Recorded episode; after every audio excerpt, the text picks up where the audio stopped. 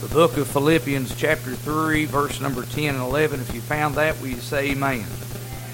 That I may know him and the power of his resurrection and the fellowship of his sufferings, being made conformable unto his death, if by any means I might attain unto the resurrection of the dead. You may be seated. Father, Good God in heaven, Lord, as we humbly bow in thy presence this hour, Father, we pray and ask you today, dear God, Lord, to minister, dear God, to each and every individual, God, that is listening.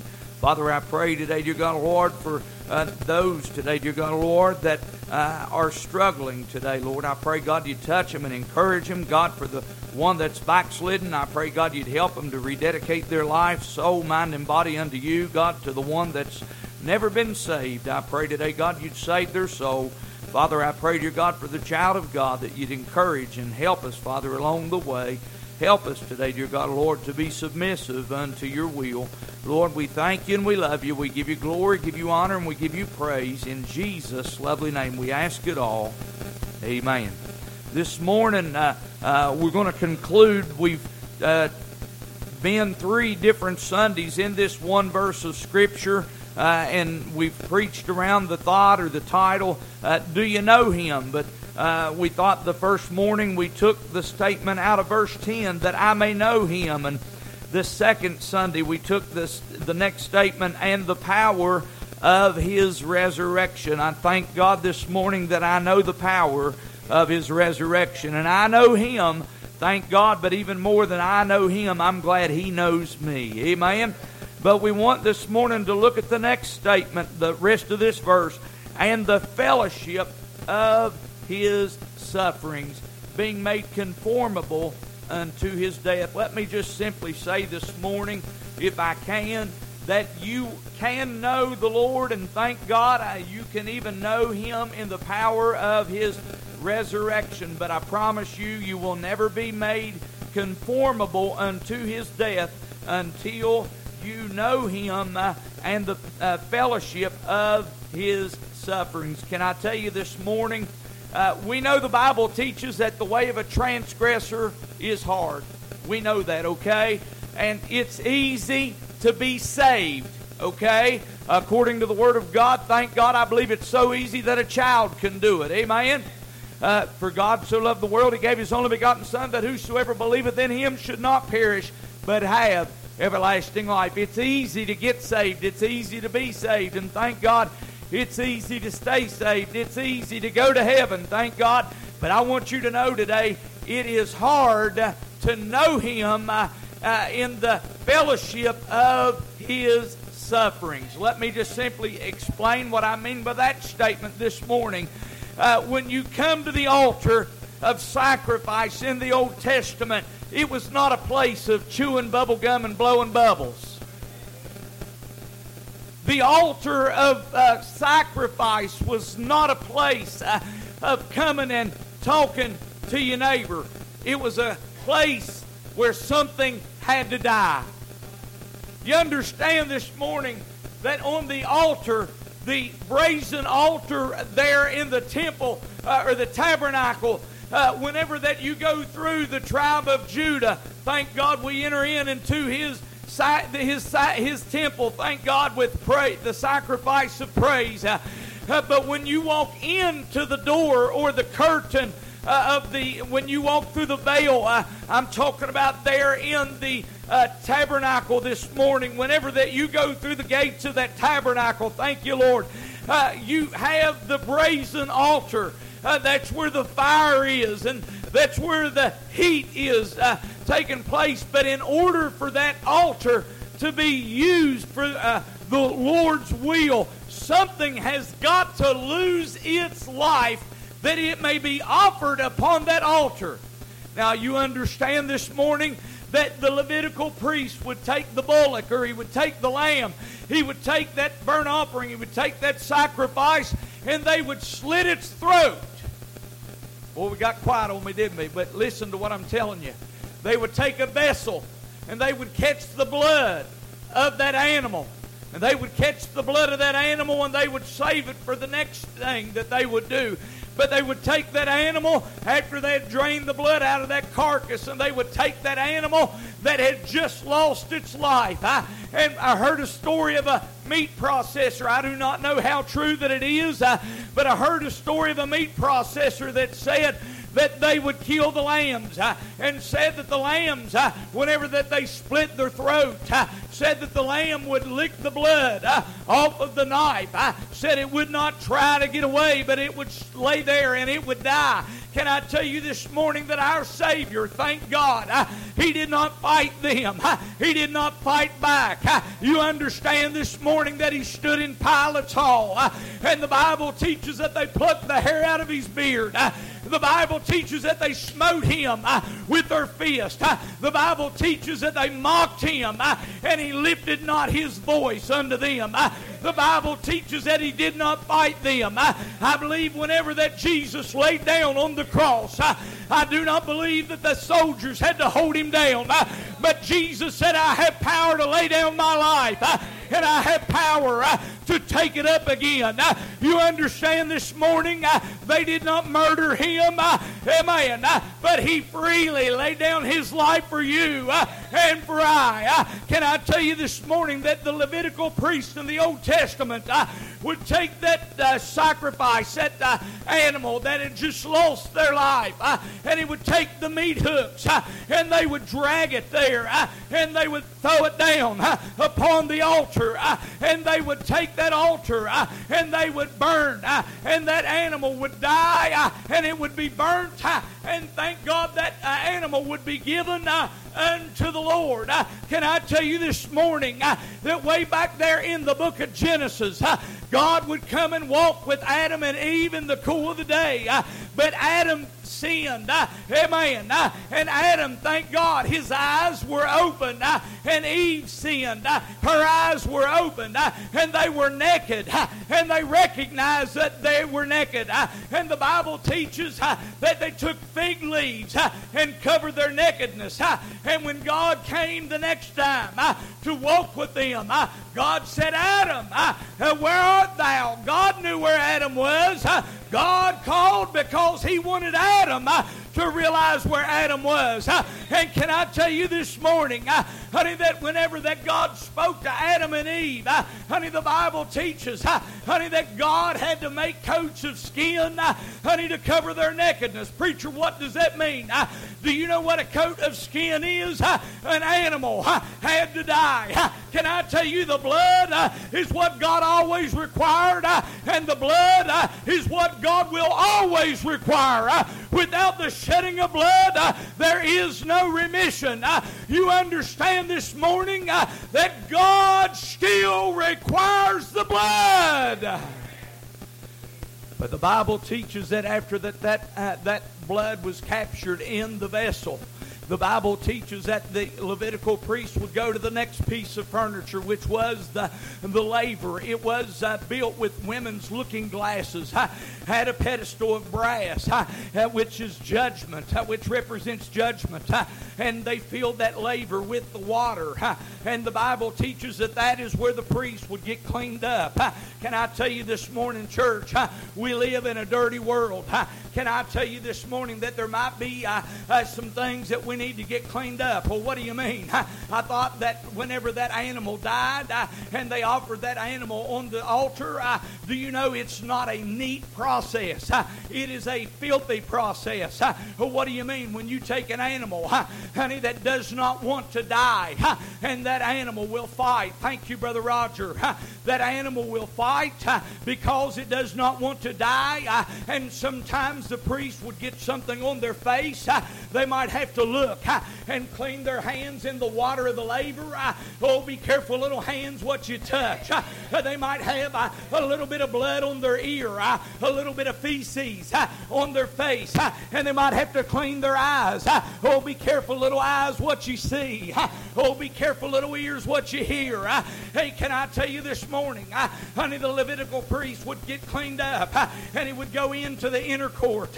And the Bible teaches that he would go in, and there was was a table of showbread, six uh, rows of bread, uh, and then on the backside was six more, 12 in total. Thank God that is six and six. Thank God I'm glad we've got 66 books. Amen. And Jesus said, I am the bread of life. Can I tell you this morning, honey, the Levitical priest would look there and would be the menorah. It would be the seven candle lampstand. And he would, thank God, they would trim the wick and they would put in a cup of fresh oil so they could see. Thank God this morning they would look and the next thing was there was the altar of incense. And the Levitical priest would light that altar of incense and the smell would go up unto God and it would be a sweet smelling savor in the nostrils of God. Can I stop right here this morning and tell you uh, that's what your praise is? That's what your worship is. Amen. That's what your service is. It is entering in under the nostrils of God. And if you are right with God in your worship, amen, amen, amen, then thank God it'll be accepted as a sweet smelling savor of God. Honey, but I haven't told you about the blood yet that was in the vessel. Thank you, Lord Jesus. And the Bible teaches that once a year, honey, the Levitical priest would open up the curtains separating the inner court from the Holy of Holies. There was no light in there. He would go in, he would have on his priestly garments. Hey, listen, he would take the blood in, he would take the hyssop in, he would take the hyssop, he would dip it in the blood, and he would sprinkle it upon the mercy seat. There, thank God Almighty, upon the ark, and he would sprinkle it. And you know what that was on the day of Yom Kippur, or on the day of atonement? You know what that was? That was the one day, honey, that Israel could have their sins forgiven. Let's fast forward about two 2,000 years ago, honey, whenever Jesus died upon the cross of Calvary, can I tell you this morning, and as a lamb led to the slaughter, he did not fight them. He did not, amen. And he took his own blood. And he took, he laid down his life. He died on the cross of Calvary. They buried in a barred tomb. And three days later, thank God, he got up and he got out of that grave. Can I tell you what he did? He took his own blood. He went back to glory. Thank God, you know what he did? I'm glad you keep asking because I'm going to tell you, he took his own blood and he sprinkled it on the mercy seat in heaven. And when he finished the work, he sat down on the right hand side of God. It is finished. He said tetelestai. Thank God that means it is finished. And do you understand today? He suffered for you uh, and for me uh, that we uh, would know Him in the fellowship of His suffering. Thank God. Listen, I won't be long. I've done preached all the. Uh, well, help me, Lord. I want you to know this morning that the Bible teaches this morning that we may know Him in the fellowship of His suffering. Can I tell you this morning? that one of the greatest sufferings that he had was his agony. What do you mean, preacher? The Bible teaches in the book of Luke, chapter 22, as Jesus was in the Garden of Gethsemane, the Bible teaches that he prayed and said, Father, if there be any other way, let this cup pass from me. The Bible teaches this morning in verse number 44 of Luke 22 and being in agony, he prayed more earnestly. And his sweat was as it were drops of blood falling down unto the ground. Can I tell you this morning, I have prayed unto the Lord in all of my Christian life. I've never prayed so hard that my sweat became as drops of blood. Have you? No. I don't I don't believe you have. You say, preacher, why? Why do you think that was? Because whenever that he was there in the garden, Do you know what he was doing? He was submitting himself under the will of the Father. How do you get that, preacher? Because Jesus said, Father, if there be any other way, let this cup pass from me. But not my will, but thy will be done. Do you understand this morning? You can be saved. You can come to church three times a week, as Brother Ricky was teaching, and you can miss out on the blessing of not knowing Him in the fellowship of His suffering and be made conformable unto His death. Can I tell you this morning that whenever Jesus walked up Gordon's Calvary, can I tell you this morning that whenever that He took the walk, uh, Rosa, I believe it is, whenever that He took the walk there down the streets of Jerusalem, and He come outside of the gates of the city, and He started to climb up that mountain, and the Bible teaches that they compelled one Simon of Cyrene, to bear his cross after him. Can I tell you this morning, honey, as Jesus is carrying that cross, I have to imagine, honey, as the sweat and the blood. See, they just took a cat of nine tails and they beat him. They whipped him. And the Bible teaches that by his stripes we are healed. Can I tell you this morning that they plucked, honey, the beard, the hair out of his face? I have to imagine as he's carrying that cross up the mountain, the suffering and the agony. He's got that crown of thorns upon his face, and the blood, no doubt, is rolling down his forehead. He's rolling down in his eyes. He might not be able to see where he's going. Oh, but can I tell you this? There is one that was guiding him. There is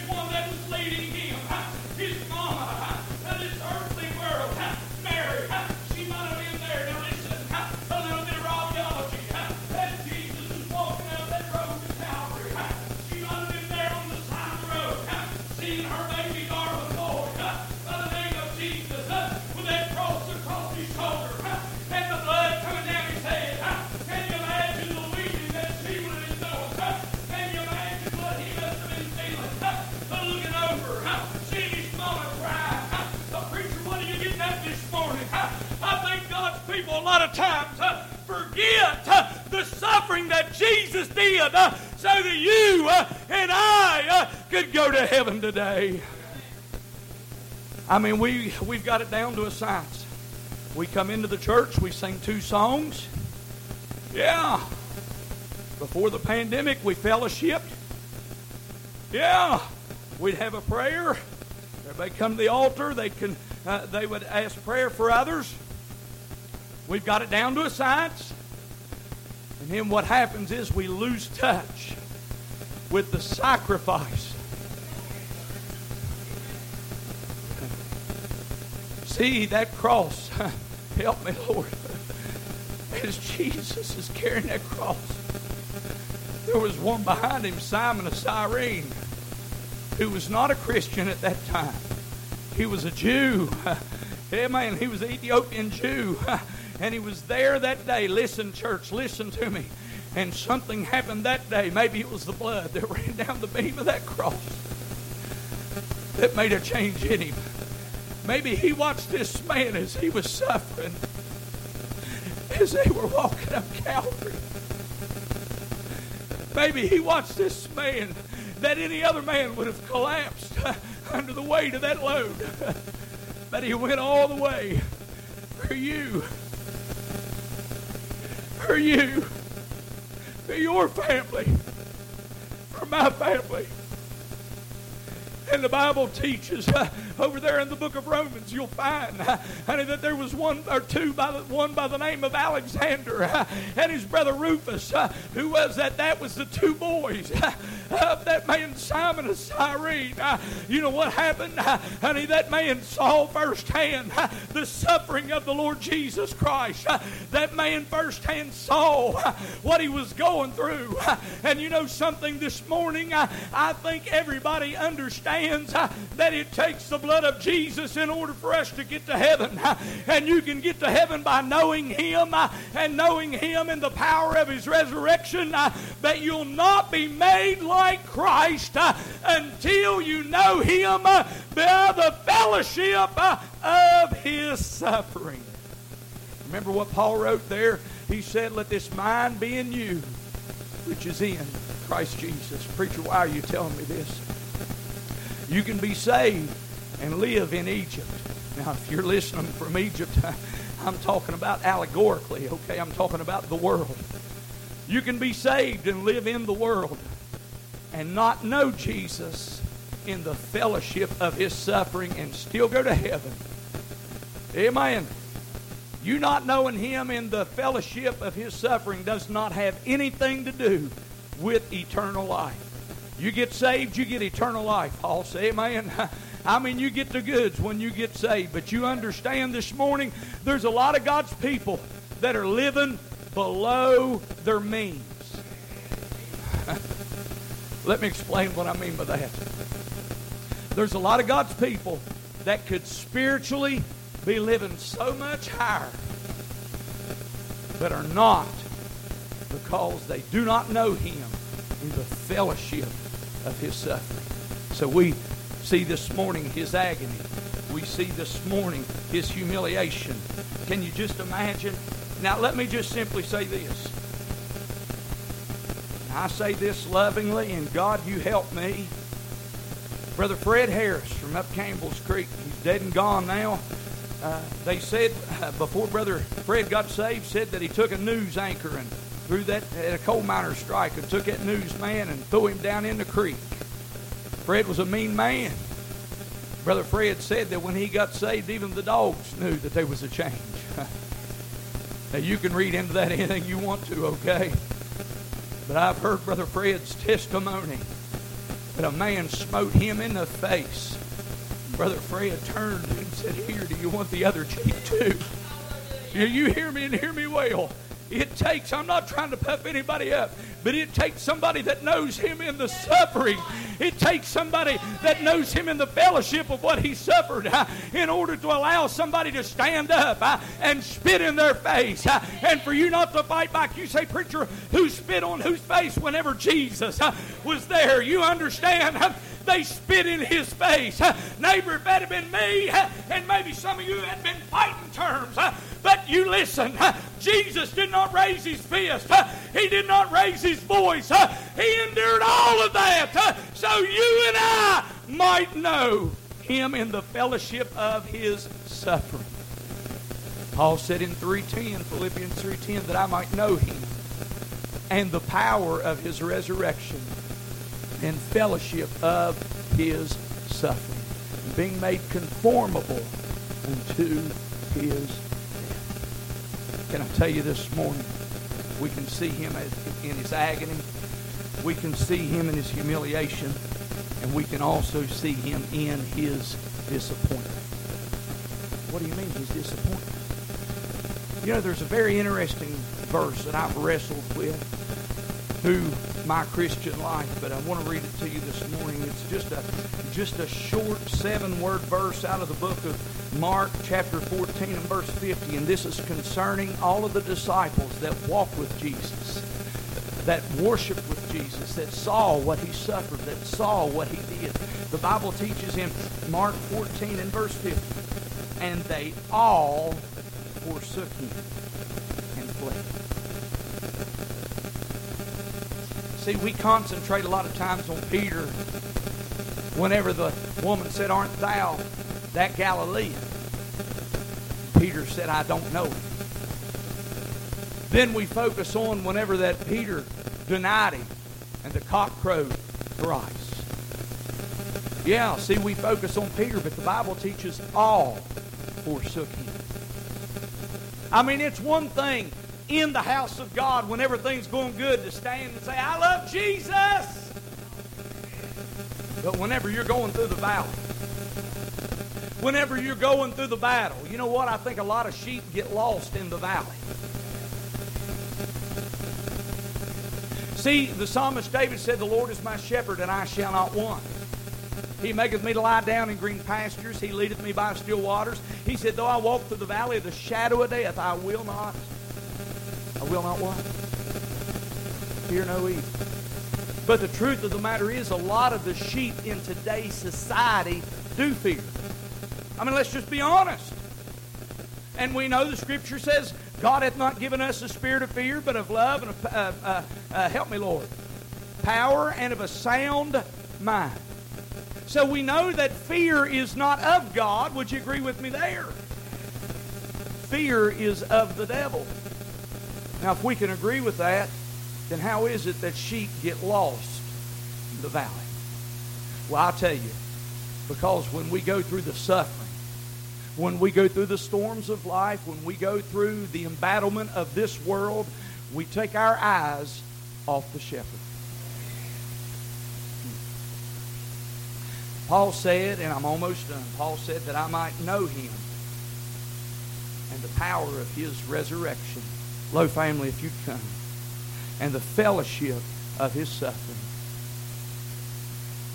Being made conformable unto his death. God gave me a thought. I wrote it down this morning before I got here to the church. You will never be submissive to God's will unless you are submissive to God's way. And you will never be submissive to God's way until you are submissive to God's word. We're living in a, t- a day in an age where people just do does what they want to do because it feels good. People says, "Well, I think God would allow me to do that," or "I think that I'm in God's will." Well, it's one thing to think that, but it's another thing to know what God's word says about it.